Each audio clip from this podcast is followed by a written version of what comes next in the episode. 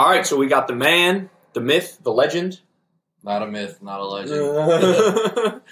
Corin Chesterton, my boy. So I originally, man, though. I think. you indeed are. So originally, uh, we were going to have Krystal do this with us, Mhm. but um, man, we've been more busy here than we even anticipated. Yeah. you know. So she, she's doing uh, Rogan the day this is being recorded. She's doing Rogan uh, with Saagar, and so she's got to sort of get ready and she's doing a workout, and so she doesn't have enough time to join us. But it was originally going to be like Kyle and Corin and Krystal and friends. That would have been a lot. Um, I Krystal's awesome, and like I love the conversations and dynamic we have. Like when I've traveled with you guys last year, and now this time on this trip. Um, so it would have been cool to talk to her. Maybe I'll get invited back and have a conversation with all three of you. But she's got a ton on her plate today. Like Kyle said, she's doing Rogan first. Then they've got the live show The tonight. live shows tonight, yeah. So I want to ask you because you went through this kind of yesterday. Like, what mindset? Like, no one's been on Joe Rogan's podcast that's listening, but like they've all prepped for like some tests, some major shit. Like, what goes through your mind as you're prepping for like a major day? Like, So for uh, for the Rogan podcast yesterday, I had some topics that I knew I wanted to get to with him. One of them was I wanted to give him all of Biden's record Mhm. because I feel like his uh, his commentary on Biden is limited to like just He's really old, viral, like- viral clips. yeah, like stuff, he's really old, he's really slow, and it's like yeah, that's true, of course. But let me tell you what actually has been done in terms of the policies that the administration has implemented. yeah, And you know, he might feel like that's not Biden, that's his administration doing it. Like he probably feels like Biden's not even doing any of that work or whatever, Yeah. which is fine. But it's like, okay, let me tell you what the administration has done, Yeah. right? And so I had a list of like, here are all the good things Biden did, here are all the bad things Biden did. I wanted to get to that. Um, I wanted to get to Ron DeSantis, and at the end of the podcast, I did get to Ron DeSantis and sort of press him a little bit because I know he said he's a fan of Ron DeSantis. He said he thinks he'd make a good president, Mhm. and I wanted to show him like, look, you said you like Bernie. Ron DeSantis and Bernie are polar opposites. Yeah. So those are like contradictory statements. yeah, And he narrowed his commentary to like, no, I just like what Ron DeSantis did on COVID, how he was like leaning more towards keeping stuff open when everybody else was shutting stuff down. yeah. And so he like narrowed He his seemed support a very little bit. specific to like make sure. Yeah, like, it's just this, it's just this, that yeah. point.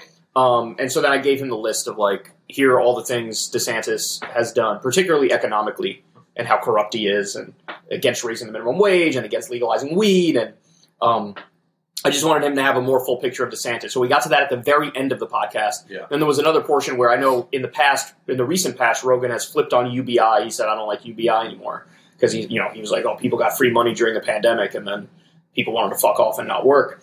And I was like, "That, I mean, that's not true." So I showed, Yeah. I showed him the UBI study from Stockton, California, which showed that like it works, and people got, um, they spent the money on like food and electricity and Yeah, like, shit that they feel- need to spend it on. You know. Yeah, I I kind of disagree as well. I feel like during the pandemic, even though people got money, like people like maybe in the beginning, but then at some point there was a switch that flipped that people were like, I kind of got to get on my shit now and either figure out what I'm doing for work or Yeah. work harder or like you know like make sure I keep my job and like they were very smart about what they did with their money. You know, I don't think there's like too many stories on the news of like this guy got his twelve hundred dollar check and bought five PlayStations. Like, Uh, yeah, I mean, look, the unemployment rate stayed relatively stable. Mhm. You know, during this time period, it was probably oscillated between what seven percent, and now it's at like three point five percent or something. oh wow, It stayed in that range. Mhm. So if giving people a fourteen hundred dollar check, like the stimulus checks were, if that was going to lead to everybody saying I'm fucking off and I'm not working, then you would have seen the unemployment rate tick up to like fifteen or twenty percent or something like that. yeah, And then you'd maybe have an argument that, hey, how did this impact everything? What we learned in that UBI study that I brought up to him is that employment actually went up when people got this extra. So, in other words, you're just helping people with stuff they need help with. I mean, if 73% of the country is living paycheck to paycheck and you give these people a little bit of money per month, you're just helping them to get by. It's Yeah. not like, and it's not like it's unearned, right? Because a lot of people, they go to work and they do something they hate. And they just don't make enough, like they don't make enough money. They're not getting paid enough for what they're providing to the company. They they produce a lot of value. They don't get all that back into their own paycheck. Yep. And so it helped them out. So I wanted to bring that up too. And so it was good. It- the, the thing I struggled with with this uh, Rogan podcast in particular is uh, I wanted to sort of push back on certain things where it's like we don't really agree about this thing anymore, but then you also want to just flow in the conversation and you don't want to be a dick. So it's Yeah. like you're kind of balancing those two things. How do I bring up this thing where I know we disagree, you know, and and do it in a way that's respectful but clear and gets through. Yeah. And how do I just flow in the conversation? And there was a lot of stuff in the podcast. If people watched it, it was very. Uh, there was a lot of stuff about just non political stuff. We talked about comedy for an extended period of time. We talked about Boxing, fighting, yeah. like boxing, UFC. We ended up talking about sports being rigged, and I brought up the LeBron James thing, how Yeah. he's been screwed in like four games straight, and Yeah. yeah. Well, if LeBron sees this, he's going to be a big secular talk fan. I thought I thought it went really well, and like I told you yesterday, I think sometimes Rogan, you know, will just put it on autopilot and kind of you know say a lot of the things that he said before, a lot of the things that his audience has like has heard before, um, and they kind of like you know just nod their head and agree because they've heard it. I think you brought it to some places that kind of like took him off course a little bit, where Yeah. he kind of like had to really you know, you, you saw like a genuine reaction from him on something. He got Jamie at one point to sign up for only True, oh, Truth Social OnlyFans. Jamie running on swinging, OnlyFans. Jamie swinging his balls around on OnlyFans, like yeah. No, but like I think like this is your fifth or sixth time on Rogan or something think like six. I think it's the sixth time. So yeah. like I mean, you have a different relationship that you with him than you had originally, where you came in as like, who is this guy? Like you know, Yeah. he's just politics. Tell me about yourself. I'll engage with you on those types of points and conversations. But now you're his friend. So even in like relationships, like I can't. Even with my wife, like I got to agree with her on shit. I got to, you know, I can't like kind of break it down to her as I would break it down to her when we were just starting out dating. Mhm. And like, it kind of sucks because that's the person she fell in love with. So you kind of like want to like still be that like, nah, nah, nah, dog, chill. Let me break this down. But like, you're also like, you've come to an agreement of like, we both know each other. You're cool. I'm cool. Let's just talk. You know. So like, you got across. I think uh, like, I thought it was an amazing episode. I really enjoyed it. And like, I said it was like four quarters. The second and third was like everybody tuned in.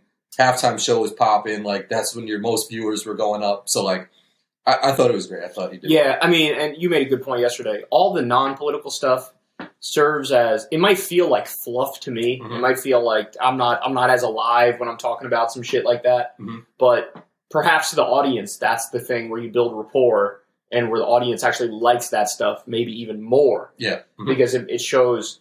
You're, this is- you're human. Like, it- well, exactly, and th- and this is you know I think some people have this caricature in their mind of the left of like people on the left are just fucking annoying pricks yeah, you know, and and if I can go in there, build a rapport, and represent the left effectively at the same time, then it's like, oh shit, so you can be on the left and be like a normal ass person, yes, and that's a good that's a good thing for people in his audience to realize. They did some demographic breakdown of his audience about a year ago. I remember covering it on my show, and it is true. The majority of his audience now leans right. Yeah. you know, it's not crazy, crazy. I don't remember what the numbers were. I want to say it was like sixty percent right wing or fifty three percent right wing, and then it was like. Uh, then it was centrist was next, and then it was left wing was the smallest percentage. And even his like his his subreddit has kind of turned on him a little bit. Oh, really? Yeah, but this happens to a lot of creators, but with him in particular, um, you know, people realize when he came out against UBI, you know, when he uh, there were a number of policies that he sort of flipped on when he was more like the Bernie Sanders loving guy, and he talked more about that stuff. And then now it seems to be like wokeness is bad twenty four seven. That he talks about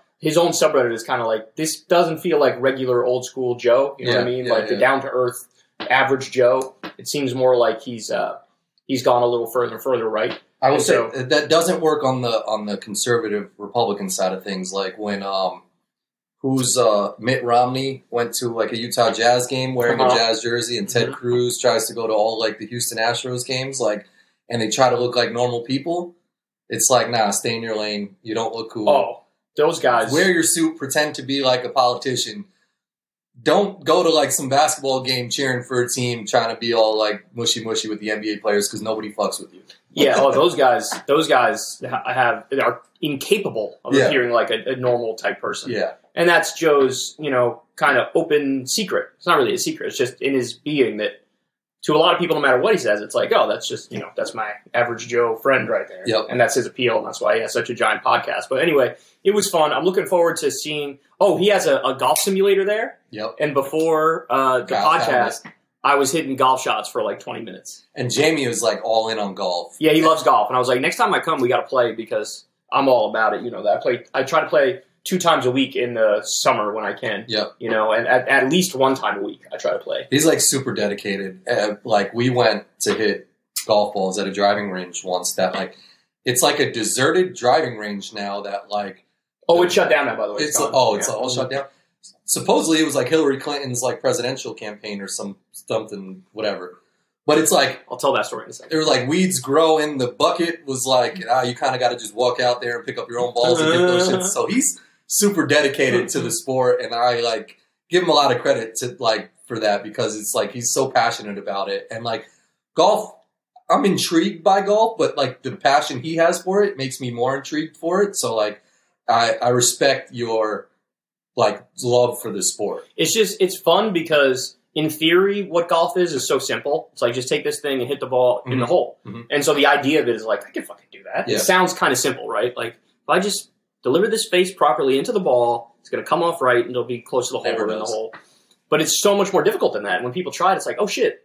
In theory, this is easy, but in reality, it's actually super difficult. Yeah. And it's something Joe actually brought up on the podcast. He was like, I tried to hit, hit a shot for the first time ever the other day in the simulator, and I missed the ball three times. He said, Krystal made an amazing point. She's so damn smart. She said like she kind of doesn't resonate with golf because like the sport she's into, she can kind of just beast through Effort. it and, It's and, like yeah. power through it and like pick up a weight and be really strong with it.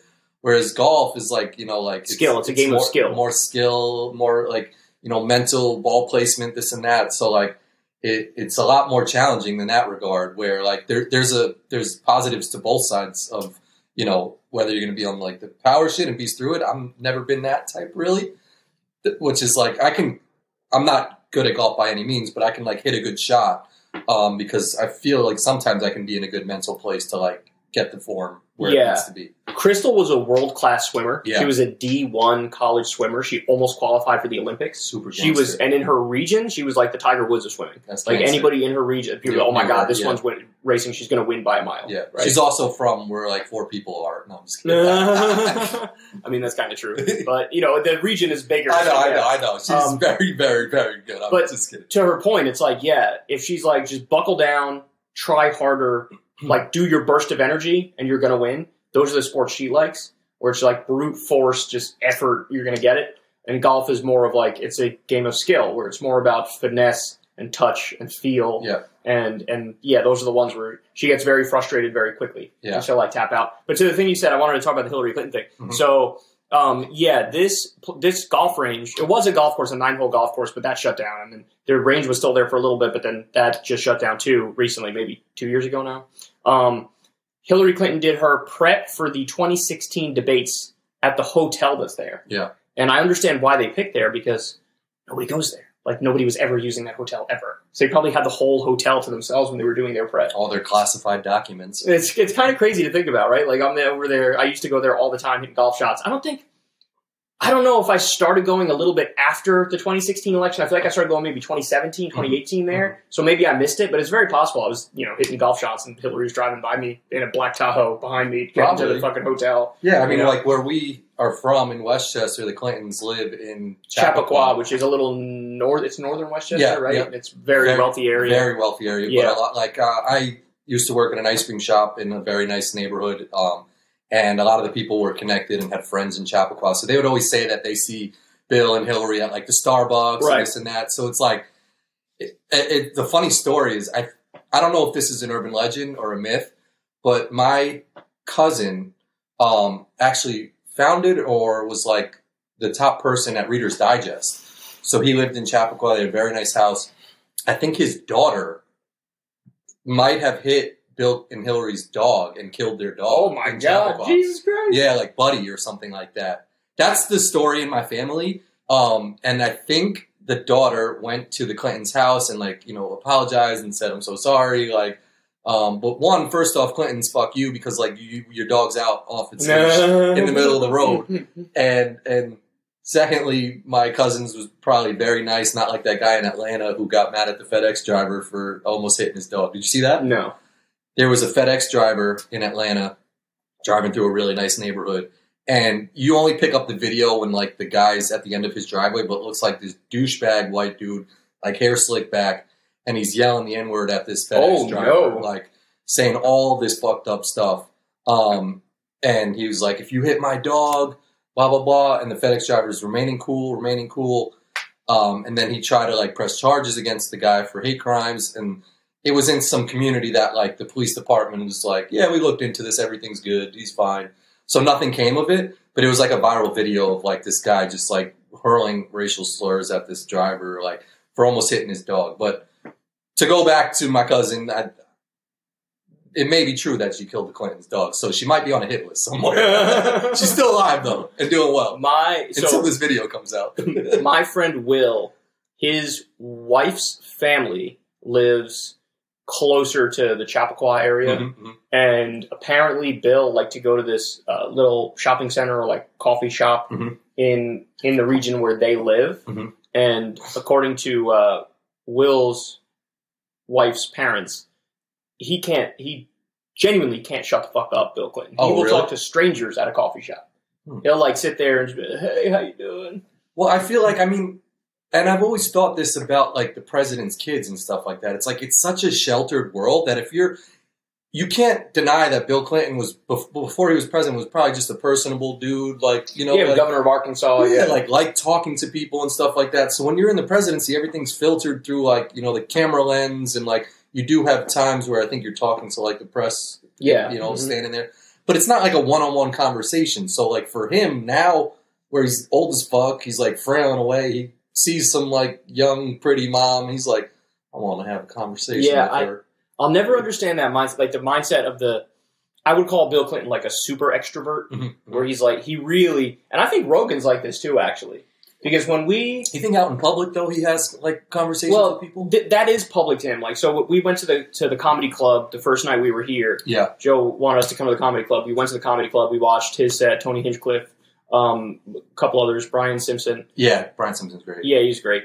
And um, then he we he wanted us to come to the green room afterwards, and we went in there, and he was you know for two hours he was talking, having a conversation with everybody, and he that's him and his el- like he wants to talk to everybody. You know what I mean? And like so, the difference between an extrovert and an introvert is this: an extrovert they gain energy from social interaction. So the more they talk to people, the better they feel Yeah. the more they're like at ease, the more they're comfortable. They need that social interaction with people constantly in order to feel like I'm good. Mhm. And an introvert, so like they they recharge by talking to people. An introvert is the exact opposite. An introvert needs to be by themselves for a little bit to recharge, to feel more at ease, to feel comfortable. That's the difference between an introvert and an extrovert. And the sense I get about a guy like Bill Clinton, the sense I get about Rogan, these are super extroverts. These are people who constantly want to be bouncing ideas off each other. Like if you tell me, all right, Kyle, you're going to stay in this hotel room for 24 hours a day, um, and tomorrow you'll come out and you'll do whatever you got to do. I look at that 24 hours as like, oh, that's what's up. Like, oh, I get to watch TV. I'll watch a basketball game. I'll, I'll watch a movie. I'll surf YouTube. I'll, Yep, yep. I'll just chill in my underwear, laying in bed. Yep. If you tell that to Rogan or Bill Clinton, they'd be like, oh no. Yeah, I tried to do Bill Clinton voice. Oh no. that was Bill Clinton. Not Bill Clinton. Yeah. Was, oh, no. oh god. No, I agree with that, but I, I think I think it's good to have some type of balance with that too, because like I've got three daughters, my wife, they're all always yelling some shit, and like when I get away for the weekend, it's nice to like just be locked in a room and Yeah. have silence and Of chill course, and just there's a spectrum too. Like Yeah. some people, I think most people fall somewhere in the middle of the spectrum, Mhm. right? Like sometimes they want that social interaction. Um, sometimes they want to talk to people and be sociable, Mhm. and then other times they kind of want to be a little bit more alone. Yeah. I think most people are in a reasonable middle on that, but then you do have the extremes, and I think Rogan, Bill Clinton, people like that are on the extreme end of super extroverts. And whereas somebody like me, even though it doesn't look like it, I'm a super introvert. You know, you can leave me alone for a week inside a room as long as I have a TV and an internet, internet connection. Yeah. I'm good. I'm Yeah. chilling. um, Molly said this about me, and I kind of like, like I, I feel like I'm a chameleon in that sense, where like I can have a conversation with someone outside of the thing, like outside, and like you know meet somebody new, and but then I also, like I was telling you when I got on the plane, like some people, it's just like in their nature to to want to talk and be very nice and genuine, and I'm a nice person, and I love to talk, and I care about people. But also, there's a point too when like I get on the plane and the lady's from Maine and she's super nice and just a sweet lady and she's like asking me about Austin and like asking me questions and I'm kind of like, shut the fuck up. like, so like I have respect for people that can just pick up and talk to people because it's like a great trait to have because it's like you learn about people, you like it's great. it will help you in the world to It- be able to be like that. Yeah. but also kind of if you're that person and you're listening, uh, like pick up cues. Like if someone's plugging in their headphones to shut the fuck up for a second, and then just It's a it's a it's a vibe thing, right? Like Yeah. you were sending out the vibe at the time of like I, I, I got my headphones on, I just want to chill, I want to relax on a plane, yes, and that was not reciprocated. They Yes. just you know blew through all the signals, and that's the thing. Like yeah, there are some super extroverts who are not good at reading those signals, but also the worst at reading those signals is kids.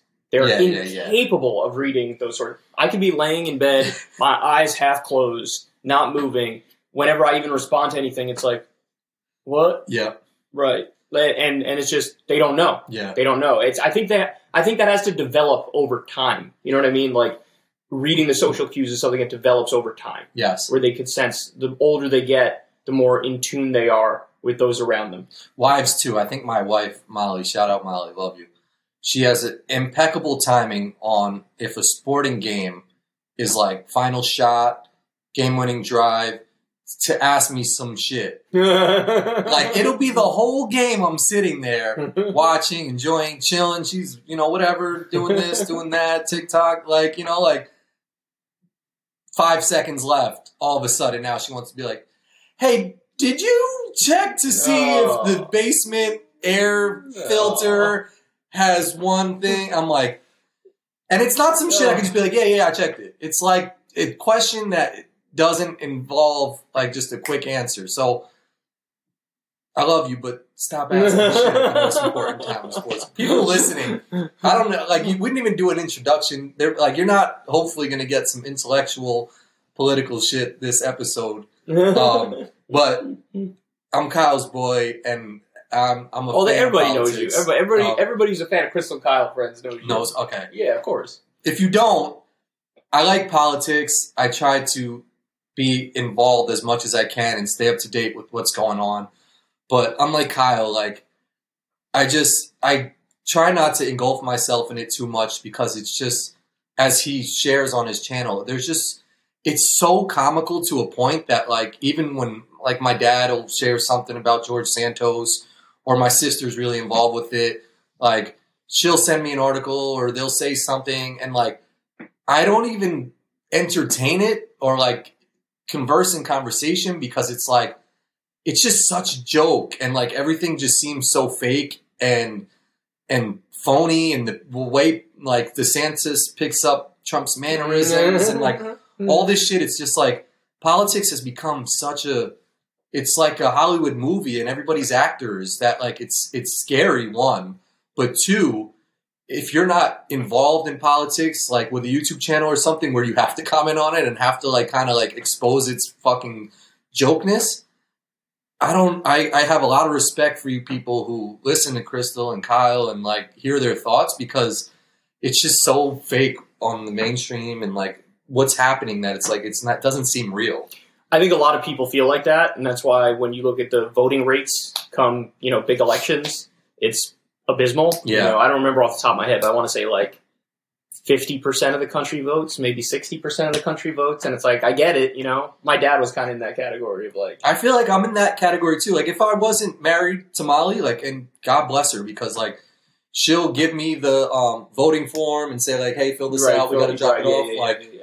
so she keeps you on top of it. keeps me in line with it because if not, unless I was really passionate, like I really loved Bernie Sanders. Yeah, so you went and vote for him. Yeah, so I yeah, made it a point to figure out what I have to do, what I have to sign, where I have to go, this and that. And even then, it was kind of like a lot. a lot. Yeah, I it was like too much. people are trying to pay the bills, man. People are just Yeah. trying to get by. It's very difficult. Like you know? I, I got my kids, I've got work, I've got like just shit. just that, that- you don't even need to say anything else. I got my kids. I got work. That enough is like you don't have a spare second. Yeah, You know what I'm saying? Like, it's just so. It's so complicated, and it, it was like without you, I would have like I would have maybe found Bernie, but like yeah, oh, you would have found him, but yeah, it would have been even with him making the clear case of like this is how we need to fix it. This is what I'm going to do. This Yeah. is why we need a political revolution. You would have heard that and been like, yeah, that's cool, but it would have been you know it would have been tough to just go through all the steps and, Yep. and get to the voting booth. And did even you, get- did you vote by mail or did you vote uh, in person for Bernie, for Bernie? Yeah, when you did it. Um, I think it was in person. It was like some Arab, like, or it was like an Islamic, center where yeah, yeah, like yeah. that we went to. But it wasn't, it wasn't easy because Do you have to wait in line? I had to wait in a little bit of a line. Yeah, but it was one of those where it was kind of like cool to be voting for Bernie. So Mhm. like, I, it wasn't like oh fuck, you know, like. Mm. So like I'm in line, I was proud, you know, I was happy to like share my sticker and say that I voted Right, for Bernie right. and show the screen and all Yeah. this stuff. All right, guys, we are back. I don't. So, uh, Corin and I are using a thing called Riverside to record this, and the internet at the hotel. Oh yeah, uh, probably in out. hotel. It was the internet at the hotel, but we were using Riverside, and uh, it may have not saved the entire first part of our conversation. Yeah, we had a good conversation too. Yeah, we did, and we were going for a solid 30, 40 minutes, Yeah. and that might be gone. I don't know. We'll see. Maybe it'll upload it, but I don't see many signs of hope, to be honest. There's one thing going on the side of the screen that says like 41% uploaded, 42% uploaded, but it- That's for Kyle- this video. Yeah, Kyle thinks it's for this one. Yeah. Uh, so yeah, it's probably a wrap. We talked about my cousin who might have killed Bill Clinton's dog. Um, we did talk about we that. talked about Kyle on Rogan um, and just how his relationship has changed with Joe. So the conversation kind of, you know, involves some more relationship, just natural like conversation, non-political shit. non-political, non-political stuff. shit. Yeah, like, and then I also mentioned that the audience probably doesn't know who the fuck I am, so it's not. Gonna They be do. Everybody here knows who you are, in- intellectual, like you know, political, in-depth conversation. But I had spoke about how I'm passionate about politics. Um, I like being involved in it, just understanding and being aware of what's happening, but also not being too close to it to get myself riled up or fed up because it's such a joke. It's such a comical, you know, movie we're watching. Um, and everybody is just an actor and they're figuring out how they have to be and present themselves and what people want to hear. Um, so it's cool and it's awesome and refreshing when there's people like Kyle, there's people like Krystal, um, even Saagar, you know, to his, you know, defense, whether he's right or wrong on certain topics, um, to speak freely, to not put on an act, you know, to be passionate about what they're passionate about. So it's kind of gangster. It's, you know, and, uh, you know, I'm happy to be friends with Kyle and kind of be involved in this world because, um, I think it's important to be knowledgeable of what's happening because if you're not, uh, you're just a dumbass. Yeah. You're probably like these people on. I've been watching like The Good Liars. I don't know if you know those two guys. I like those guys. Yeah, they're funny. They'll like go to like the South and like have like a microphone in some guy's face with a MAGA hat on, and like it's like, tell us what critical race theory is, and the guy's like, it's bad, it's bad. It's like, can you just tell me mm-hmm. one thing about it? And like, their that was their most recent video, and the guy was like. I don't want to get into it too much, but you know, let's just. I want to stop it. yeah, those, those like, so you guys are can't good. tell me one thing about it, huh? Yeah, those guys are good. Um, so on a on a non political note, the barbecue we had yesterday, we met we met up with uh, Aaron Brown and David Griscom, and yeah, uh, cool guys. yeah, and we were uh, we were chilling, eating barbecue at this place called Terry Black's. Famous and- in Austin, yeah. We have um, there's a behind the scenes recording that will drop eventually on my channel of like everything what it was like behind the scenes here. Man, that food was something else. Yeah, That food was incredible. The barbecue they have here is ridiculous. Bro, the meat falls off the bone. if you go to a spot, and it doesn't even have to be in Texas, but like Texas, if you're going to a spot and you don't see outside of the shit, the big slow cooker and multiple of them, Yeah. and they have like a chimney with smoke beaming out of that shit, and you pull up into the parking lot and like you just you get smacked in the face with some barbecue ass smell, leave. It's totally different. It's amazing. So no nowhere in the Northeast do they have some shit like this. Nowhere. No. There's like dinosaur barbecue upstate New York, which is like popular barbecue. Mhm. But to what I just said, there's no like OD slow cooker. There's no smoke. There's no like you know like like authentic like you know feel of like barbecue and like wood and like rust. It, it feels like a chain dinosaur barbecue. So yeah, there's nothing comparable. I think in like the east, northeast. The first person to bring that to there will be a multimillionaire. yeah, You know, because like people talk about like New York pizza is great pizza, and Mhm, other mhm. places like just Can't don't replicate can't replicate bagels. it. Bagels in New York, same thing. But like the the gap between pizza in the Northeast and everywhere else is much smaller than the gap between the barbecue here and the barbecue there. you think so? I do, yeah, I really do. I've been to some other states that try to have pizza, and I'm like, I mean, don't you get me can wrong. always get something passable. You that's always that's get a like good point. Yeah, yeah. Because yeah, first yeah. of all, they have Domino's everywhere. They have Pizza Hut everywhere. If you get a good uh, Domino's pizza, or you get a good Pizza Hut pizza. Yeah. It's good. It's not New York pizza. It's a little different, Yes. but it's still good. Yeah. You can get, you know, you get barbecue in the Northeast, and it's just like this is not even That's- remotely the same thing. Yeah, that's you know? a fair point. So yeah. you said you like Terry Black's better than Cooper's, the one we had last time. I was a bigger fan of Cooper's, but just by a little bit. Yeah. I thought Cooper's was a little bit better. But it's it's man, the line was out the door, dog. Like it was 33 degrees, like raining What is it? Thursday. Gross. Thursday night, right? Thursday night. You know, imagine what it's like on a Friday. It was night. like dinner time too, and it. was- I mean, or like pre dinner time a little bit, but Thursday night, like, freezing cold. Shit was still packed. Like out the door. mad people Out the door. Um, there was one table that opened up and we had to sprint to get that shit. shit sold Yeah. out. Like it's it's good and bad. You want to see a chalkboard that says like sold out of this, this, and this, because then you know their shit is banging. But then at the other side of it, you get left with all the shit that nobody wants. So like they had a menu board that was like we just have this, this, and this, but it was still banging. But like you gotta have a strategy when you go to barbecue because like when you one you're going to the restaurant hungry as fuck. Two, you're usually like a tourist, so like you're like, I'm gonna house some barbecue, and you have in your mind that like when I get to Texas, I'm gonna eat mad barbecue. So when you get up to the meat and you just see fucking mad meat in front of the lady, and she's slicing that shit, and it's juicy, and it's like on a scale and floppy, you're like, I need more. I need I, more. I was decisive with what I knew I wanted though. yeah, no, we knew what we wanted. But the amount is the, the amount yeah. is the thing. But we So- OD'd. We got so much meat. And then pause. And then, you know, we had Aaron Brown, David Griscom, and they had two people with them too. Yeah, they, yeah, Shout out to those guys, really cool guys, union guys. yes. Um, and UPS. we we had gotten enough where we thought maybe this will be good for for us us five, yeah, me, four or you, five. Krystal, David, and uh and and Ryan.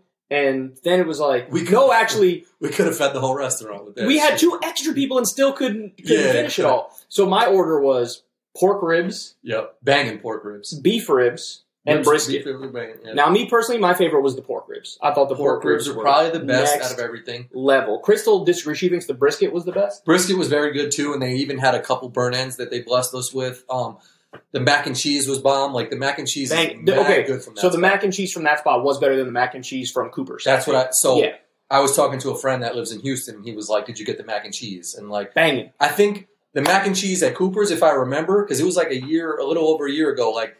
They put peppers and shit in it too, which is like if you're gonna make some mac and cheese, just keep that shit mac and cheese. You don't need to put the peppers and do some other shit in it. Yeah, Like, just normal, but it didn't have that that flavor to it. That's like buttery, cheesy Yes, deliciousness. yeah, yeah, it was yeah. a little bit more on the bland side. The mac and cheese from Yes. Cooper's. sometimes people could go OD with like like if you're making stuffing or some shit at Thanksgiving, don't put some raisins in it. Like don't try and get funky and put some almonds or some shit. Like in it. Like keep what? a dish authentic to how it's like the shit is called mac and cheese. It's not called mac and cheese with some shit in it. Like just keep it mac and cheese. Like you want to be able to be the deciding factor of like, all right, I'm going to throw some brisket in this shit. I'm going to throw some of my own peppers in this shit, and you be the chef at the table. Like, just keep it the shit it's it is. So like, I respect Terry Blacks for just being like, we're going to make mac and cheese. Here it is.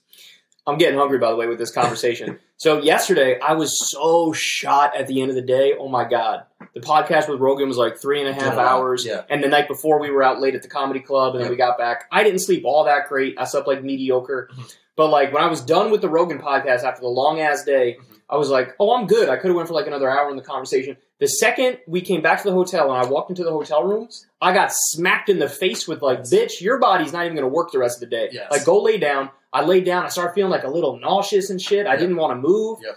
And then like I was able to somehow threw some cold water on my face. I got a little bit of a second wind, and then we got to the barbecue spot, and I was a little better. Yeah. But when I got back, when we were done with the barbecue, and I got back, Crash, crash. oh, oh man! Like we, I turned on the TNT NBA games, watched the end of the first game, and a, just a little bit of the beginning of the second game, and they're just out, out, out. It's you know? almost like I've said to you in the past when you have an upset stomach and like you can keep it together while you're out in public, but then you have this timer in your stomach that when you get to like your room or your house and the toilet bowl, it's Yeah. a wrap. Like I didn't have boom. I didn't have diarrhea or anything. No, no, not. I'm Yeah. just saying it's the same comparable of like when you got back to your room, it was instantaneously. Oh, Like, I just got smacked in the face. Yeah, like so it's like your body knows.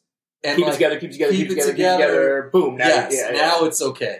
But now, like now that we're talking about the food, I'm ready for round It's, two. oh yeah, So today, here's here's what I want to do today. So me and you were we're recording this now. Me and you are going to go get In and Out, Mhm. which I look. We don't have In and Out in the Northeast, so whenever you have the opportunity to eat In and Out, it's Yeah. like let's do it. Let's get you know it. what I Yep, mean? Yep.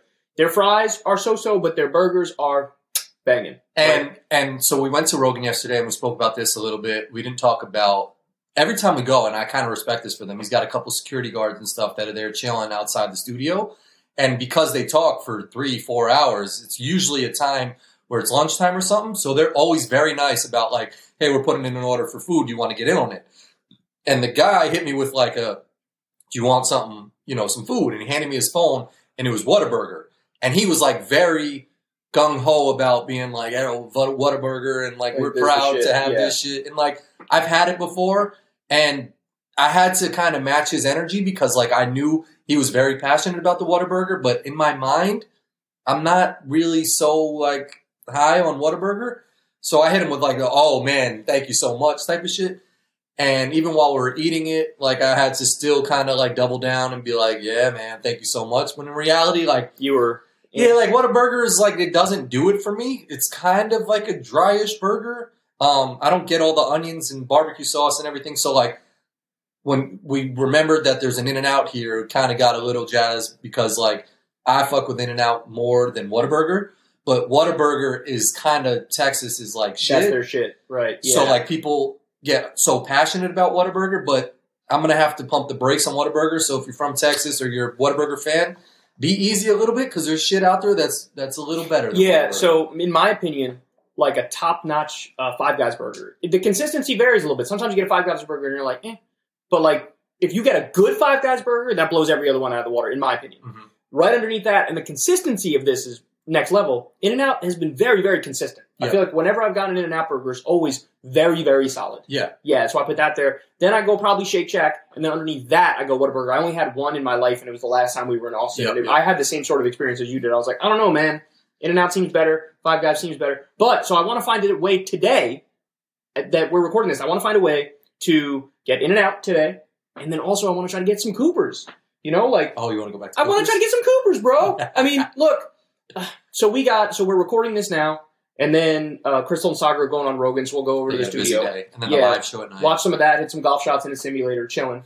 And then then we have the live show tonight, Yeah. which I think starts at seven thirty. We got to be there a little bit earlier. Yeah, But who's to say we can't find a way when we're there? Like, let's get some Coopers. there's got to be a quick. There's yeah, got to be a way to get some yeah. Coopers, right? Like, I wonder if Uber Eats will go to Coopers for you and sort of bring that shit. No, what do you think? Um, uh, I feel like that is probably a thing because like be, right, it's so good. Like, you can't just not have somebody. Yeah, I'll pick it up. That's what I'm saying. There's got to be like a, little lot bit. of We're good. people here on vacation that are like, I don't have time to get over to Cooper's, and that like someone is like, I'll go wait online, get your shit, and bring it to you. Yeah. So like, yeah, I feel like if if that's not a thing, it should be a thing. Yeah. If you're if you're listening and you're down to wait online and get somebody banging barbecue, um, someone told me about this place. Uh, I don't even know the name of it. You, you got to. It's like only open on Saturdays, and you have to get there at like three in the morning, and they sell out in like the first hour. It's a barbecue spot? It's a barbecue spot. Oh my god! Yeah, um, Snows or something like that. I don't know what it was called. I have. I have so much like, respect for these kinds of businesses that are like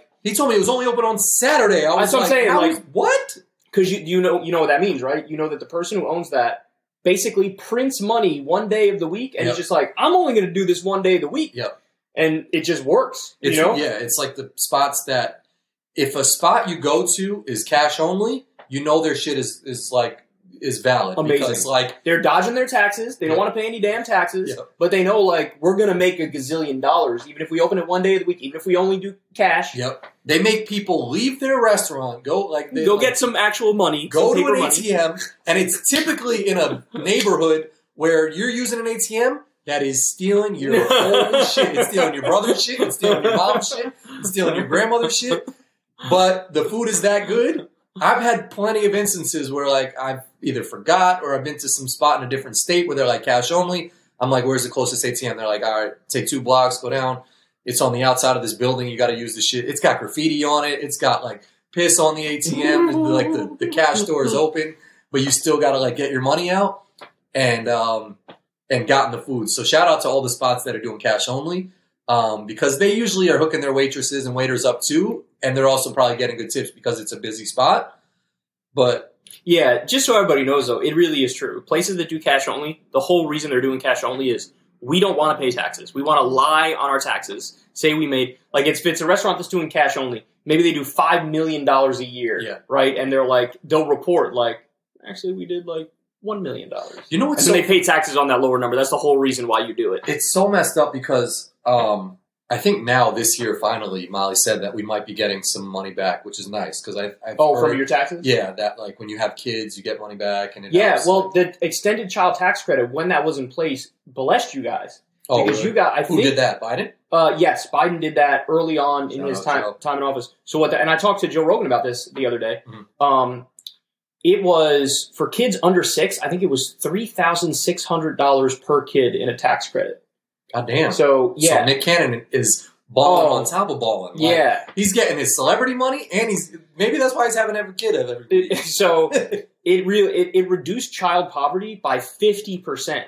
Now that it shit reduced it reduced like child it. poverty by fifty percent. Like it just cut in half child. Oh, poverty. child poverty. Yeah. Oh, I thought it was like child birth rate. No, no, no, no, no. Child poverty was Yeah, cut yeah, in yeah. half. But that shit ran out after like a year. Oh, And then they were just like, all right, we're not going to re up it. And it's like, you're basically saying, I want to put millions of kids back in poverty by not, like, what? What are you doing? Just sucks. re up it. Yeah, like when something is working and going right. That's why it's like that old saying of like, if it ain't broke, don't fix it. Right? Yeah, that's a good, that's a, Uh, yeah, that's yeah. a saying. Yeah. Um, same shit. Like it's Yeah. working. it's working. It's not doing it. broken. But they don't Keep care. doing it. Like, that's the, they don't care. You know, the reason they did it, here's why they did it. We had the pandemic. People were struggling. You know, a lot of the economy was shut down. People needed a cash infusion. They needed help ASAP or we were going to have serious, serious economic ramifications. Yeah. And so they were like, we kind of got to do this. But the second they felt like we don't have to have to do this, they were like, fuck them.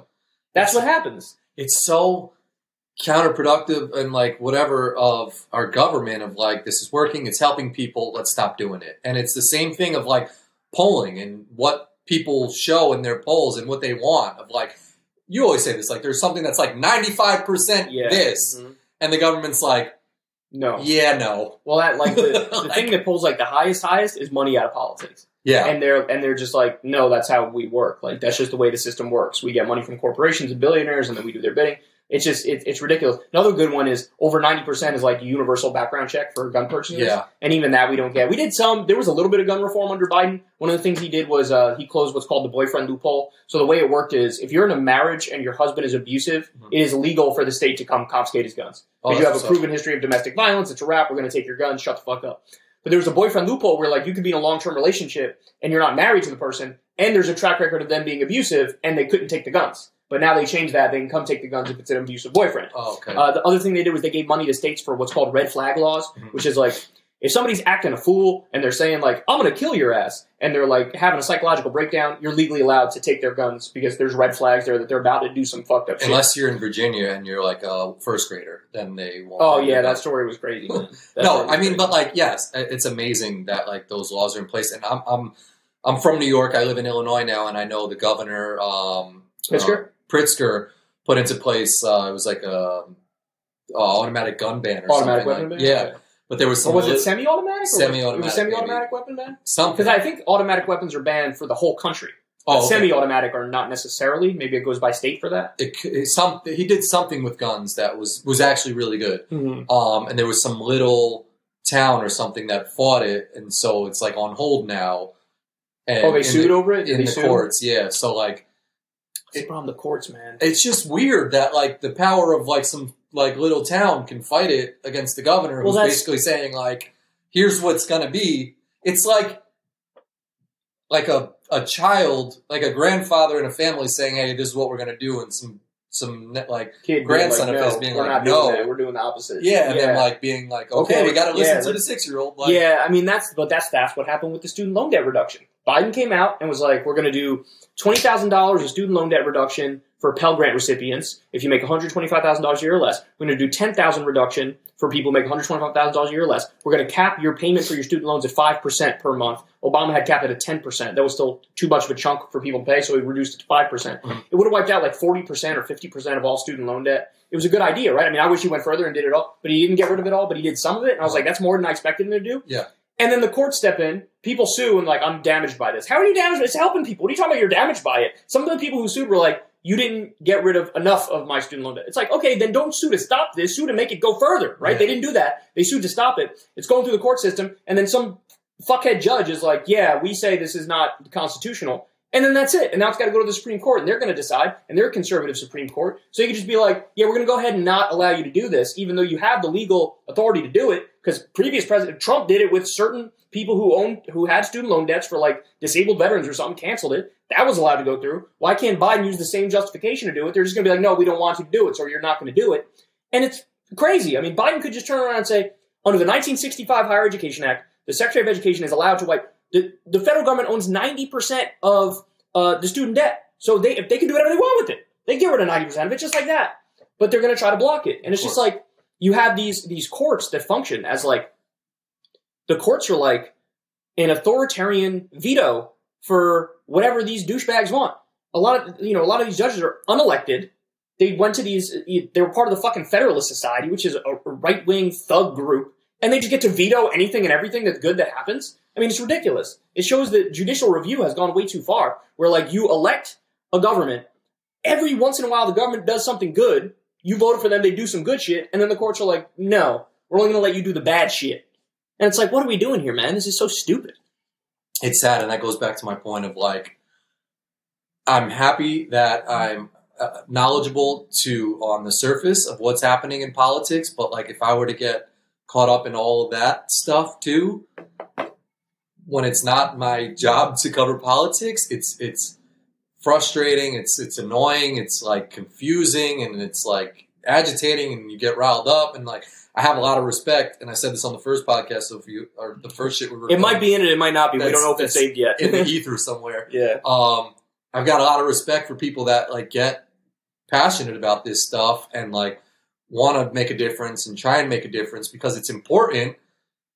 But then, uh, like in my mind, I'm like, nothing's changing. Like I feel like yes, stuff may be at some point going in the right direction and getting better, but it's also moved so slow for such obvious things. But on the flip side of it, people like on the other side of it feel so strongly against it that they feel that it's you know it's good it's not moving that fast. But I feel like there's more people that agree that that a lot of bad like I don't know things should be better. Yeah, If any of that I, I. I understand. So- No, I understand what you're saying. Um, I think that the people who are against these sort of obvious positive changes have kind of been brainwashed into that. You know, yeah, because your default people's default perspective is usually right. So, like it, the great example I use all the time is in Florida in 2020, Trump won the election against Biden in that state. Mhm. Right, he won. But those same people who voted for Trump, we had 60% of the state of Florida voted to increase the minimum wage.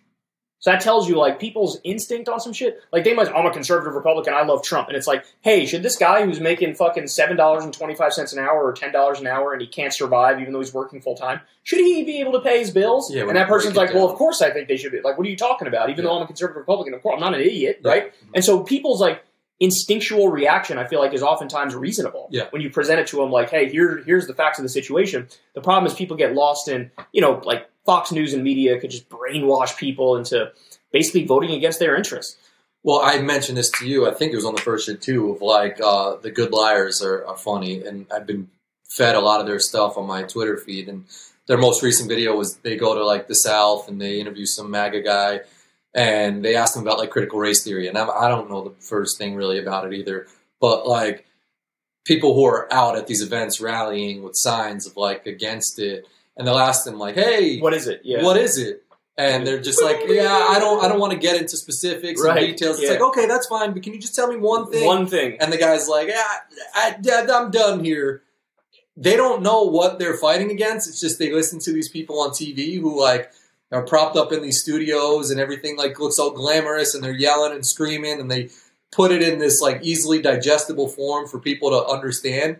Um, and so they they regurgitate that shit and they hear it and they're just like, yeah, what he said is right. Like they're teaching my kid gay stuff in school and they need to stop it. When like at the end of the day, like none of that is going on, and it's yeah, just it's like the it's boogeyman, the boogeyman of the day. It's- Be worked up about this. Yeah. like that's not happening. It's like what's happening in Florida right now. um, Ron DeSantis is they basically crack down on libraries that teachers have in elementary schools. So they're forced by law to get all the books that they have approved by somebody with the Florida Board of Education. And so you have these teachers who have to strip down their little libraries that they have in their classrooms, get rid of all the books or cover up all the books, and they have to get approved. It's like, what are we doing here? Are you is, is the argument really that every book that this elementary school teacher has is unacceptable? Or is like because they made you know they made the argument we don't want any porn in the classroom. And it's like there is no fucking porn in the classroom. What are you talking about? There's no porn. And some of the stuff that these like that has been struck down by the Florida Board of Education include like the biography of of, of Rosa Parks and the biography of uh what is it Hank Aaron. Like it's like what, what are we what are we doing here? And these are the same people who claim like their big thing is the First Amendment and free speech, and we're against wokeness because it cracks down on freedom. And it's like you guys have banned 600 books in the state of Florida. There's a big report from PEN America that laid this out. Number one in book bans, where I'm sitting right now, Texas. They banned 800 books in this state, 600 book bans in Florida. You can't say I love the First Amendment, I love free speech, I love freedom, and then you guys are the ones who are out there banning books. Like if you really, if you really disagree with some shit that's in the classroom, then debate it, discuss it. Like we, you should be able to have a discussion. I'm not saying teach critical race theory as like these are the facts. Let me just give you what it. I'm saying you could bring it up and have a discussion about that shit. Yeah. that's the way it's supposed to work. Yeah, hundred percent. And I, I think Krystal's made this point. You made this point. I think DeSantis has is kind of gotten caught up on just like what's like um, Culture war shit. culture war shit that like you know it gets picked up in the news and it's just like a topic that's easily like you see it on the screen and you're like, oh wow, like that's what he's fighting against right now. That He did the gas stove thing. You saw that? the gas stove. he was like, "Oh, yeah, we're going to do." First of all, the overwhelming majority of the state of Florida has electric stoves. Uh huh. Like for whatever reason, gas stoves like the Northeast is where they're big, Mhm. and there's one of the I think in the West Coast too they're big. But like, so they already have mostly electric stoves there. So he does this virtue signal thing of like, I'm going to make a gas stoves tax free. You're not coming for our gas stoves. And this is all because there was a, a, a scientific study that came out that said something like 12% of asthma cases in kids is because of gas stoves in houses. And they, you know, it's also linked to fine particulate matter and it leads to cancer and all these other issues. It's just a detailed study that's like, hey, there are real health consequences for having a gas stove in the house. They got so triggered by that because they thought Biden was coming to ban the gas stoves that they're now they're like doubling down on their love of gas stoves. If if we had the lead paint debate in today's day and age, they'd be pro lead paint. They'd be pro uh, asbestos. They'd be pro. Remember the leaded and unleaded gasoline? Yeah. We learned that that leaded gasoline was poisoning people. Yeah. And it was like places that had a lot of leaded gasoline in the air, there was a much higher crime rate because it fucks with your brain and your body chemistry and it makes Yeah. you have a shorter fuse and it makes you more aggressive. And they would have argued like, hands off my leaded gasoline. And it's like, how stupid do you guys have to be? Not everything should be this culture war issue and like, you know, so so divisive. Like for the love of God, just accept some facts at face value, especially when we have other stoves that basically do the same shit. Yeah. We already have an electric stove that works just as I don't buy this bullshit. People are like, oh, if you cook some on an electric stove, bro, it's so much different, it's so much worse. Shut the fuck up. It takes 12 extra seconds to make your soup and you're melting down over it. Like, grow the fuck up. What are we talking about here? And I think electric stoves are cooler, by the way. Krystal pointed out they're easier to clean, right? Might be a little harder to get your temperature control right, but you can still get your shit done. those shits kind of fuck me up sometimes because like I uh one sometimes you don't know if those shits are on and you have to look at the back and it's like burners on but like the gas shit you know you see the fire you know like so like I don't know that shit is confusing Romali's dad has one and it's like I never know if the shit is actually on I'm like is this stove on Usually I have a color thing. yeah I get uh, but like sometimes when the pan's on you can't see if it's actually on like it Right. blocks the whole shit but at the end of the day, it's just a stupid fight to be fucking like picking. Then it's like he's picking so many of those that like Well, that's how he built his name, man. Like this, he oh, built his picking petting. he built petting. his name. So here's what he's good at. He's good at tapping into what is the right wing culture war outrage of the day.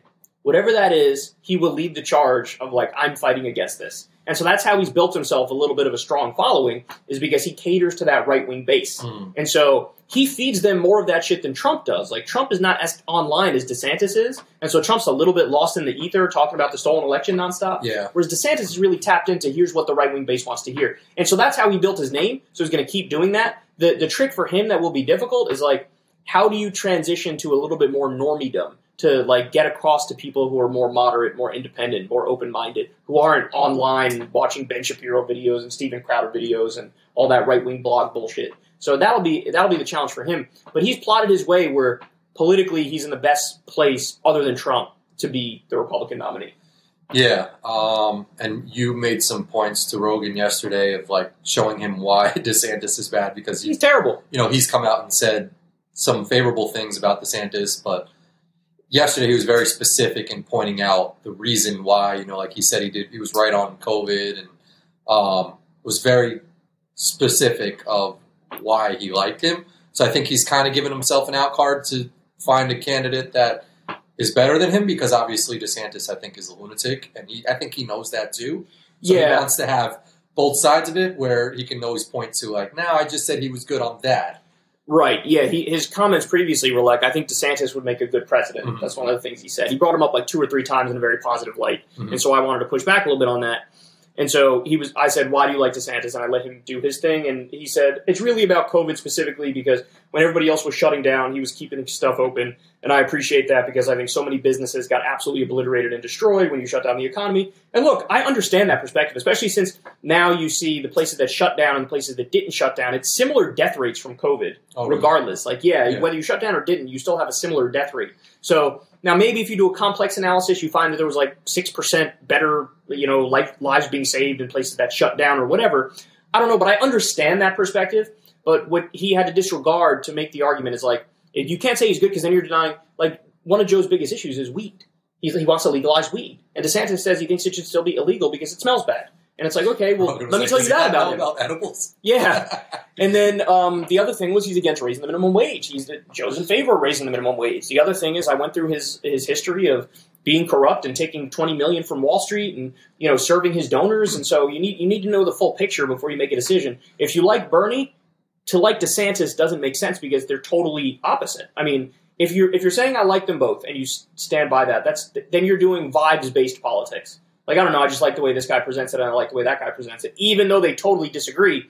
And one of the things I want to do is get people away from vibes based politics. I want them to go to the actual policies. But it's, I mean? it's it's the opposite on the other side of it, right? Because wasn't it a very thin line of if Bernie was the candidate, didn't a lot of people say that a lot of Trump supporters could have been swayed to vote for Bernie? Like, correct. Yeah, that but it, but it doesn't happen. really work with someone being like a, a Bernie fan going to DeSantis. You know, right? Yeah, well, DeSantis. That's actually like if Ron DeSantis li- like listens, Nah. that could be a good like uh, like to like little cat. That's you know, like, yeah, so copyright. Yeah, so like it's true. The vibes based stuff. If people go based off vibes, um, or just like general feeling and sentiment, they could have thought Trump's anti-establishment and Bernie's anti-establishment, and so I'll vote for. I'd vote for Bernie, Yeah. even though I had voted for Trump. Like I could see that. Um, yeah, but the vibes clearly for Joe, these vibes worked in the other way. Now, you know what I'm saying? It was like I like Bernie because of this issue and because of these issues, and then I like DeSantis because of this one issue. So now I'm gonna I'm gonna say I like him too. So yeah, the vibes thing can get you in trouble. Yeah, I see what you're saying. There are instances where the vibes thing actually does cut in the right direction. Yeah. But still, I'd rather those people vote for Bernie for the actual right reasons, not just because like, oh, I get this general feeling he's anti-establishment, and that's enough. No, it's like you should be able to point to here's his healthcare policy or whatever Yeah. to say this is why he's actually good. You know, the vibes thing Well, I think it can go wrong too easy with vibes, so you got to sort of get beyond vibes. But like, I get it. We have a better chance with vibe stuff with some people than non vibes. Well, that's why I think the vibe stuff worked with Bernie because he was like his vibes are. I'm, I'm feeling his vibes. He's against the establishment, right. and also I agree with you know I, everyone should have universal health care. Whereas I don't see the the flip side working because it's like okay, I, I like Ron DeSantis' vibes, but all of his political shit is fucked up. So it's like I'm not going to go to that guy just because I like his vibes. He doesn't have anything else I agree Right. with. That and that's my job. My job is explain to people why. Hey, look past the vibes a little bit. Yes, yeah, Because I, I get like I get it. I see it. You look at Joe Biden, he's half dead. You look at Kamala Harris, she's the fakest person that ever lived. You look at look at Mayor Pete, he's a he's a you know a Obama clone and knockoff. You look at Bernie, he's one thousand and thirty six years old. Like you look at all these people. You look at Trump, he's a psycho. You look like you go down the list of all these other people in the conversation. I understand somebody like Joe saying, "Well, DeSantis seems the most normal." You know what I mean? Yeah. Like I can understand that perspective, but there's detailed reasons as to why that's actually not the best way to look at the situation. You know what I mean? Well, we were talking about this yesterday, and it's kind of interesting because I don't know if we have a different perspective because we're from New York and like we've like met a lot of different types of people. But it's sad to think that a lot of people fall for just con men, con mans, or Con men, yeah. or like scam artists, or people that like just put on this phony act, and a lot of people fall for that, and it's like, I guess I don't. I can kind of read if someone's lying, if they're fake, if they're you know like bullshitting me, or you know if they're being authentic.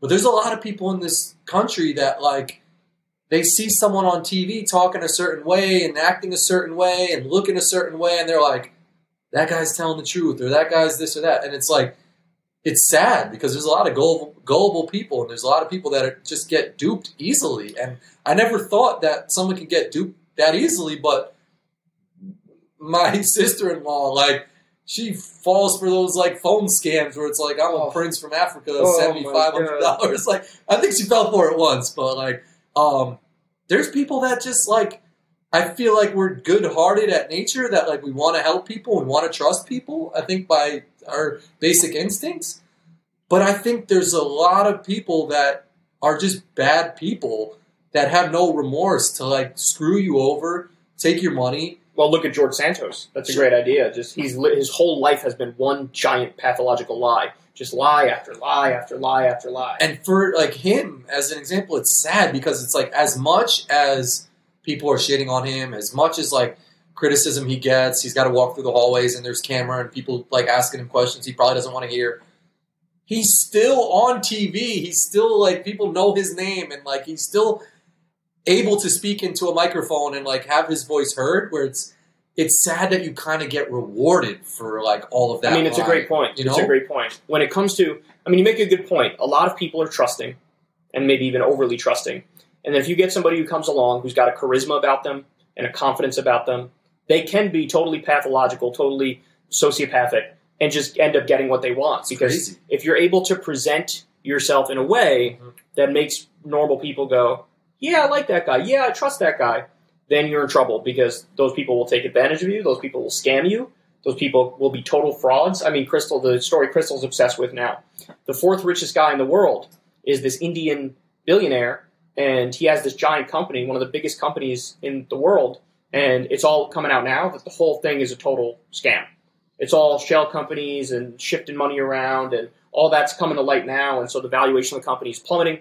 And it's like, how did we get to this point where this is the case? And unfortunately, I think the world does sort of reward the the charismatic type people who can do people, you know? Because people if you see like confidence and you see certitude, um, that can be a sign of like this is a good leader. This is an intelligent person. They have the answers. But that also could be a sign of a dead-eyed sociopath who knows the things to say to get to get people to respect them and give them money and, and, and trust them. And so it's tough. It's like a flaw in our psychology. You know what I mean? Massive flaw in our psychology where. Um, but but for us, I feel like it's so obvious. It's like the old age old like you see a guy with a huge monster truck and big tri- tires, and he's revving his engine. little dick, and it's like little dick, in theory, you'd be like, that guy's got a big dick, man. Like he's got his truck. tiny meat. And. They have the smallest dick. it's the same thing with like a politician who's like out there all aggressive and we're doing this and you like we're gonna get them. It's like no, you're not. That's not happening. But people fall for it and people get duped and it's it's sad and it's like it's it's it's embarrassing because it's like you want to give them a hug and just be like it's so obvious, man. Just don't believe them. Yeah, Like, it is frustrating, isn't it? When you know, when you know for sure, Yeah. this person is full of shit, and but other people are like, no, I'm all in. I love this. Yeah. You know what it reminds me of? I don't know if you followed this at all. Logan Paul, huge YouTuber, he did this. Uh, yeah, Jake he- Paul's brother, right? Yeah, he yeah, did this scam. He did this uh, crypto zoo scam. It was like Yeah, a game that stuff. involves yeah, you guys crypto. spoke about it yesterday. And uh, CoffeeZilla, this great YouTuber who exposes scams, exposed the whole shit. And Logan Paul tried to fire back on some shit of like, you know, this guy does shitty work and he's untrustworthy and he's wrong and he threatened a lawsuit against him. And like, it was a rare instance of like nobody bought it. Everybody was like, okay, good. no, fuck you. Yeah. CoffeeZilla was super detailed in his takedown of you. He was super nuanced in his takedown of you. He was right about it. And there was a, a moment of like, oh my God, thank God for CoffeeZilla because Logan Paul met his match in somebody that was kind of like equally charismatic but more thorough and fact based. Good. And people actually had the right reaction of like, oh. And he actually made Logan Paul Logan Paul eventually like retracted one of the hit piece videos he Oh, did really? on CoffeeZilla and apologized and said, "No, I'm not going to sue you. Good. and I'm going to try to make it right, or to some extent, try to make it right with the people who got scammed by CryptoZoo." It was a rare instance because that's in a world that made sense. That's how shit would happen with with a total scam artist. Is like eventually, you know, Someone calls them up. on their bullshit. That Yeah. can't call them on their bullshit. Yeah, exactly. But to your point, sometimes you just don't see that. Sometimes you got Donald Trump, who's a scam artist, and he ends up getting to the White House. Sometimes you have George Santos, who lied about absolutely everything, and he's still a sitting member of Congress. yeah. You know, he lost his committee assignments, by the way, which is good. Sorry, guys, we got a motorcycle in the background. Uh, he lost his committee assignments, which is good, but I don't think he's stepping down. I mean, we'll see. Oh, I think there's no- eventually he'll he be in has an jail. option to step down. There's no shot he's gonna. I know, yeah. I think eventually he will be in jail though, because he, he's being investigated, and Oh, there's really? enough there there where I think he's going. I mean, he may say seven hundred thousand dollars that he had for his campaign. He got that through a Ponzi scheme. We Yeah. now know that too. and he's not like uh, important enough or big enough to have people defend him or back him. Like he, like Trump, to his defense, has kind of built this empire where it's like he seems still like superior. Rules by fear. That's Yeah. what he does. He holds over people's head like I'm the one with the crowd that will destroy you. Yes. So if you cross me, they're all going to come after you. 100%. And that's why all these Republicans are little cut boys and they fall in line. They're Yes. like, hmm. They'll either stay quiet if Trump does some fucked up shit, or they Yes. back him when he does some fucked up shit. Yes, So he rules by fear. But and the he, downside of that like is nobody has has power too to like kind of like because of that. Yeah, yeah, because yeah. of that. But the difference is, and this is his Achilles heel, is that nobody loves him. Right? Like it, you, you really want to rule through love and fear. If you're a political leader, Mhm. you need to get people to love you Mhm. uh, and and want to I defend feel like you. that's a hard thing to do though, like because I used to be a member of this CrossFit gym, and the owner was like really nice, and like I had a good relationship because we were friends.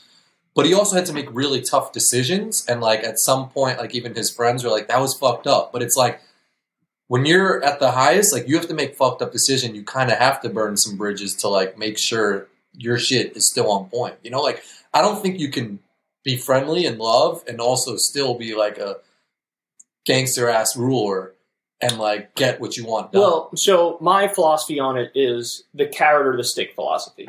What's that? So you're always giving giving people the option of, look, if you do the right thing, you're going to get rewarded. You know, I'm going to be your best friend. We're going to get you reelected. We're going to do everything we can. Um, we'll get you a committee position, whatever it is. If you do the right thing, there are rewards for it. If you do the wrong thing, your life is going to be hell, and you're going to be kicked out of office. And you, it's spelled, "I'm going to make you an offer you can't refuse" type shit. Yeah, that's gangster. And if you're a political leader, that's the way to rule. But oftentimes you see Trump, it's not much of a carrot, it's just a stick, Mhm. right? And with a guy like Biden, there is no stick, it's only carrots. So he can get stabbed in the back by Joe Manchin and Kyrsten Sinema, and it's like, you know, he's just sad, you know? So it's, you got to marry those two things. I think FDR did it effectively. Mhm. You know, I think he kind of had this approach, this style. And, um, you know, people might accuse you in that situation of being Machiavellian, but I don't think it's Machiavellian as much as it's I'm going to get stuff done on behalf of the people that they want done, and I will stop at nothing to get that to be the case. Mm. And yes, if you have to step on some toes, sure, but you're giving those people whose toes you stepped on an out before you do it. You know what I'm saying? Like, I, hey, I'll hook you up, dog, but you got to look out for me. And by the way, it's not even for me; it's for all the people that I'm representing. yeah, I like that. That's yeah, that seems fair and kind of like enough gangsterness to be like, hey, I'm still giving you a chance. Yeah, it's a nuanced not, thing. It's gonna yeah, it's gonna get. It's a, it's a nuanced thing. You have to be smart as a leader. It's not easy. You know, Yeah. it's not easy building political alliances. You know, all that stuff. I mean, we see this in the media world. People like to turn on each other ASAP and slit each other's throats and out virtue signal each other. And so it's always hard getting a group of people all on the same page. But in the political realm, it's more important than anywhere else that you got to work together to get stuff done and get people to do the right thing and do it by any means necessary, basically.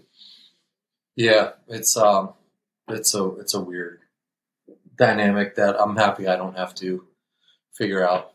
Yeah, no, I mean, I, I don't ever want to actually be a politician. Yeah, I It's know. interesting. Rogan asked you that yesterday. He did, yeah. I- he asked me that like every time to the podcast. It's like, nah, I don't want to do that. It's hard, man. I mean, like I think you're in a good niche spot where you can comment on it. You don't get caught up in other bullshit as some other people do on YouTube channels, where like they're fighting battles that aren't even what the real battles are, you know. And it's because they think it's going to generate more attention. Or Yeah, a lot of people like the drama for clicks. drama and clicks. They like this. Some people live for the fight. You know, Yeah. they live for fighting others and virtue signaling, and that's not that's not my thing. I just Yeah. want to talk about what I find interesting. yeah, know? no. So anyway, all right, guys, we'll wrap this up. If if Hopefully that first one was. I was going to say, good. Yeah, it was good. So hopefully we have the full last podcast. We had some Bill Clinton like nothing impersonations. We like, did. uh, there was a bunch of weird stuff. my cousin might have killed his dog. Yeah. Uh, damn. Hopefully, I I don't think that shit's safe. That shit's somewhere just floating in Austin, Texas, right now. It probably. Uh, my guess is the same as yours. It probably didn't save. Krystal, if you've made Blame this Krystal. far, It, this is your fault. it is Krystal's fault. Keep it real. It is her fault. She was like, just record the shit, it's gonna work. And then like halfway through it, it was just like, fuck you guys. Yeah. Continue? to, in her defense, in her defense, look, in her defense, I will defend her a little bit here because for whatever reason, the audio quality on my cell phone is bunsies, and sometimes it doesn't even work. You'll be talking and it doesn't even like you can't even hear shit. I don't know. Some I maybe dropped it one day and the speaker got fucked up. Something's wrong with my shit, right? So I can't record it on my phone and then send it through on Dropbox. I would have needed to use her phone, and so for her to give her phone up to us for an hour and thirty yeah, minutes no, in the middle of the day is a When little OD. yeah. So I, I understand where she was coming from. Yeah. But when she was like, "Do Riverside, there won't be a problem," it was like I was like, "The There's- internet just cut out this morning in the ho- in Yeah. the hospital in the hotel. It might fucking cut out again." Yeah. And so there might actually be a problem. Yeah. You know what I'm saying? Yeah. So, but anyway, it, Thanks either for way, rocking because I, I mentioned on the last shit that like some of the people I doubt know me and they're probably like who is this bozo? But like they know you. I, it, it's you weren't going to get an intellectual political conversation. Hopefully you just rock with this. But like I respect the people that show love to me. And like it's funny because I didn't know I was doing podcast when we coming down and someone like tweeted out a picture of like the description for Krystal Kyle and friends and it was like get to know Corin this week. And I was like oh okay. So like and they like DM that shit to me and it's funny because like Kyle doesn't really read his shit anymore so I kind of get like some overflow of people trying to reach out to me because they know that I'll read my DMs or like mentions or whatever and I don't share that shit with Kyle because it's like I don't even respond to it. But like I respect people who are so like one guy asked me about like Ethiopia or some shit, and I was just like, "Go away, dude. I respect it, but like they're kind of fucked." Um, so shout out to people that are like trying to send me shit and show love because I appreciate it. It's cool that like you guys are so passionate about the politics and they sh- they watch Kyle and Corin, so that's what's up. But I, I would say eighty to ninety percent of people who listen to Krystal Kyle and Friends know you. okay, so then Even if they've only seen one or two Kyle and Corins. Okay. Some of them might be religious listeners to Kyle and Corin. that's what's up then. You know what I'm saying? But like, I feel like 80 or 90 percent of them will know you. Okay. And maybe I'm wrong. I don't know. We could do a little test or whatever. And this is my first time drinking boxed water, by the way. Um, I don't know if I'm in on it. It's just regular. wa- Like they just put water in a in a in a carton. That's all it is. I know, but it seems kind of unnecessary. I was like, what's wrong with the bottle? Like, uh, Well, the bottle has pla- it's in plastic and there's microplastics Oh, and shit. really? I'm sure that we're that's one of those things where I'm sure in like 15 years there's going to be a study that's like if you drink out of bottle wa- We're of gonna bottles, die? bottles you're going to die. Yeah. I mean that's my guess, right? Because I know. microplastics are a big issue, and I'm sure you. I'm sure you've done the same thing. You leave your like Oh, bottle yeah. of water in the car. They say you come back so the bad. next day, It's you drink it, and it's like this shit was sitting here for 24 hours. The sun was beaming in on it. Yeah. Probably little ass microplastics in the water. That's it's a wrap. I'm gonna I, die. I will say, when you leave your water in the car to the perfect level when it's cold outside and that shit gets like icy and a little bit cold, probably very bad for you. But again, super banging sip when you open it up and you get like the ice chunk. I mean, one of the debates I'm immovable on is iced water versus room temperature water. There's some Ice people. Ice is way better. Oh, okay, way better. Okay, I'm But. You know, Krystal says she gets like phlegmy or whatever if she drinks She's cold bugging. water, She's bugging. and a lot. Some people prefer room temperature water, but for me, Nah. man, you give me some ice cold water after a after like playing sports a little bit, playing basketball or something, and you, oh, man, it's just so. I'm like an open faced cup with like just ice chips, and you just drink some water. Like it's yeah, it's there's there's nothing better. So shout out to ice cold water. ice water. Are you watching this? Are you a fan of Kyle and Corin also? Ice water. So anyway, all right, guys, we love you. We'll talk to you soon. Peace.